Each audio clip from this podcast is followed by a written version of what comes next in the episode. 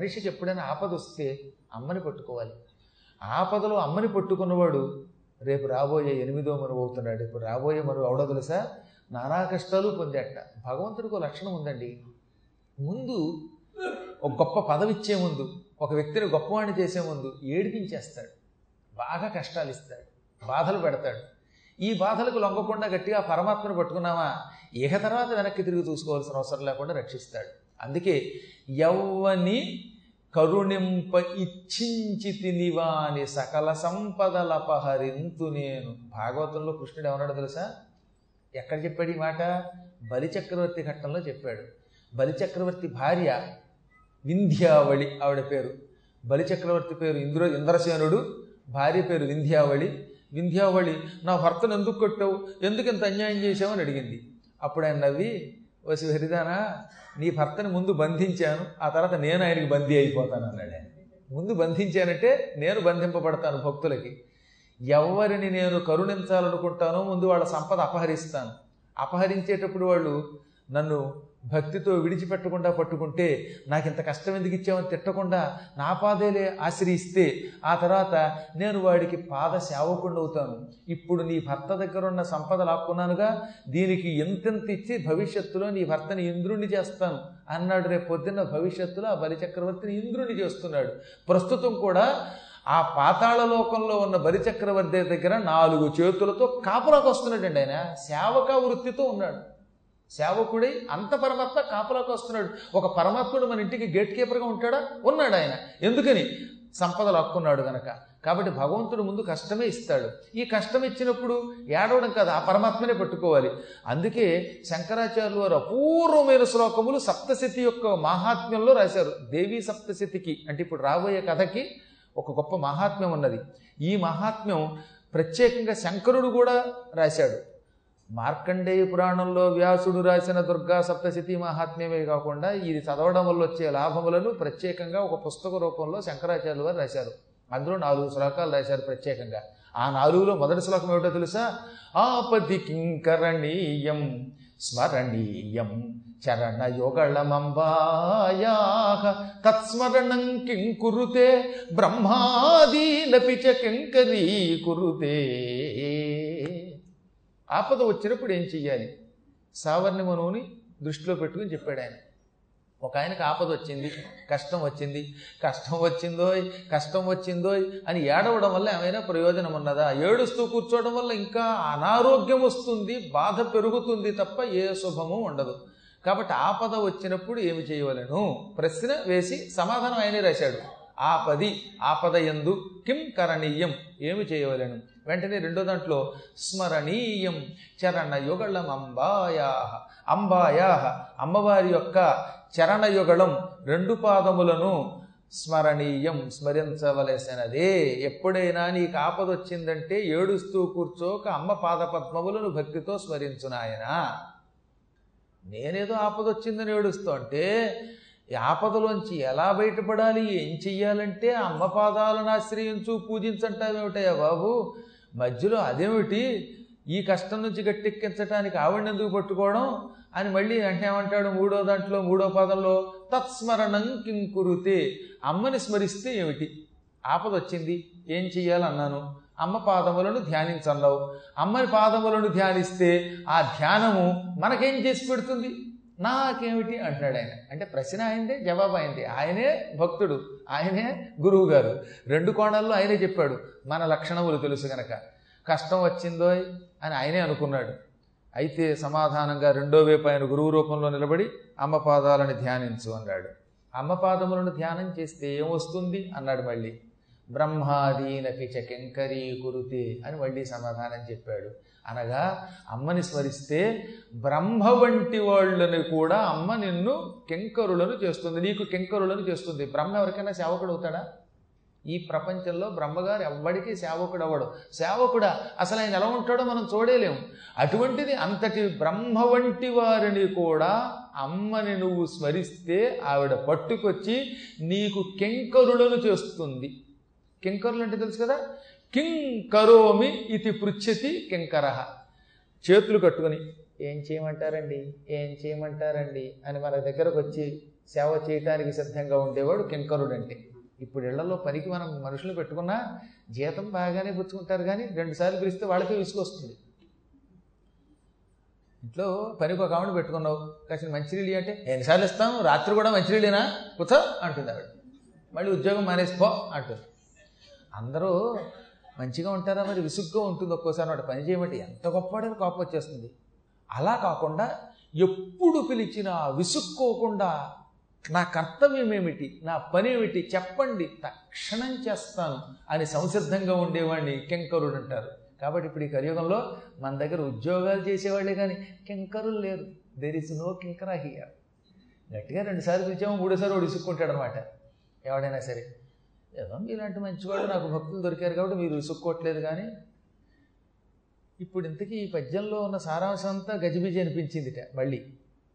ఆపదలో ఏం చెయ్యాలంటే అమ్మ పాదములను ధ్యానించంటావు. అమ్మ పాదములను ధ్యానం చేస్తే ఏమొస్తుందంటే బ్రహ్మ వంటి వాళ్ళు సేవకులు అవుతారంటావు. బ్రహ్మ సేవకుడు అవడమా మనం కోరుకునేది? బ్రహ్మగారు సేవకుడైతే నీకేం వచ్చాయి? మనకు ఆపద వచ్చింది ఆపదలోంచి ఎలా బయటపడాలంటే బ్రహ్మ వంటి వాళ్ళు సేవకులు అవుతారంటావు దానివల్ల లాభం ఏమిటంటావేమో ఓరి పిచ్చాడా ఇందులోనే ఉందిరా నిగూఢమైన అర్థం. అసలు నీ కష్టములకు మూల కారణం ఏమిటి? బ్రహ్మగారే. బ్రహ్మగారు ఏం చేస్తాడో తెలిసినా? నీవు పుట్టగానే నీ పూర్వజన్మ కర్మలను అనుసరించి కడుపులో ఉండగానే రాసేస్తాడు. పుట్టగానే ఎందుకు? నీ కడుపులో ఉండగానే నువ్వు నీ నుదుటి రాస్తాడు. ఈ నుదురుందే. ఇది ఏంటనుకుంటున్నారు ఇది మైక్రో సాఫ్ట్వేర్ చిప్పు. ఇదో చిన్న చిప్ అనమాట కంప్యూటర్లో. మరీ చిన్న సిమ్ కార్డు లాంటిది. ఈ కాస్త కార్డు మీద ఏం చేస్తాడో తెలుసా? వీడు ఫలానా సంవత్సరంలో పుట్టుగాక ఈ వ్యక్తి పద్దెనిమిది వందల తొంభైలో పుట్టుగాక ఈ వ్యక్తి పంతొమ్మిది వందల యాభైలో పుట్టుగాక ఆయన ముప్పైలో పుట్టుగాక ఆయన ఇలా పుట్టేటప్పుడు రాసేస్తారనమాట ఈ నక్షత్రంలో ఇన్ని సెకండ్లకు పుట్టుగాక పుట్టిన తర్వాత వీడికి ఈ సమయంలో దగ్గు వచ్చునుగాక అందుకే ఒక ఆవిడ దగ్గుతుంది. ఒక ఆవిడని ఏమని రాస్తాడనమాట? వెనకాతల పద్మాగర్ గారి పురాణంలో మాట్లాడుగాక అని రాశాడు. అందుకే పాపం ఒక ఆవిడ మధ్యలో ఏ అని అరుస్తుంది. ఒక్కొక్క ఆవిడ కరుచుగాక అంటాడు. ఆవిడ పక్క ఆవిడ కరుస్తుంది. ఒక్కొక్కళ్ళు ఆలస్యంగా వచ్చిన తర్వాత కుర్చీ వైపోతే పక్క వాళ్ళ మీద విసుక్కునుగాక అని రాస్తే వాళ్ళు పాప కుర్చీ వైపోతే ఇక్కడ ఇక్కడికి ఉపన్యాసానికి వచ్చామనుకుంటున్నావా? సన్యాసానికి వచ్చావా? కుర్చీ వేయమని విసుక్కుంటారు. అలాగే ఆఖరిన ప్రసాదం కోసం ఎగబడే పిల్లల్ని అందరినీ ఏమని రాశాడనమాట? ఈ టైంలో మీరు వెళ్ళి పద్మాకర్ గారి నెత్తి మీద పడండి. అప్పుడు అక్కడ ఉన్న కార్యకర్తలు మీ జబ్బొచ్చుకు పక్కకి లాగుగాక లేదా మీ చేతిలో మామిడి పండు వచ్చుగాక లేకపోతే నెత్తి మీద ఏదో తాటికాయ పండు వచ్చుకోడుగాక ఇలా రాస్తాడు. ఆ రాత ప్రకారం జరుగుతోంది. ఈ సమయంలో వీడికి ఉద్యోగం ఉండుగాక వీడికి పోగాక వీడికి పదవి వచ్చుగాక ఉండకుండా ఉండుగాక తుమ్ముగాక అన్నీ అంతే. తుమ్ముగాక అని రాశాడు కాబట్టి ఫ్రంట్ రోలో ఇందాక ఒక ఆయన అచ్చి అని నా దుమ్మ దుంప తెచ్చుతూ తుమ్మాడు. ఇవన్నీ ఏంటనుకుంటున్నారు బ్రహ్మరాత కాబట్టి మీ తప్పేం లేదు. మీరు తుమ్మినా దగ్గినా పక్క వాళ్ళని పొడిచినా మాట్లాడినా మీ తప్పేం లేదు. అంత తప్పంతా బ్రహ్మగారిది పాపం. కదా?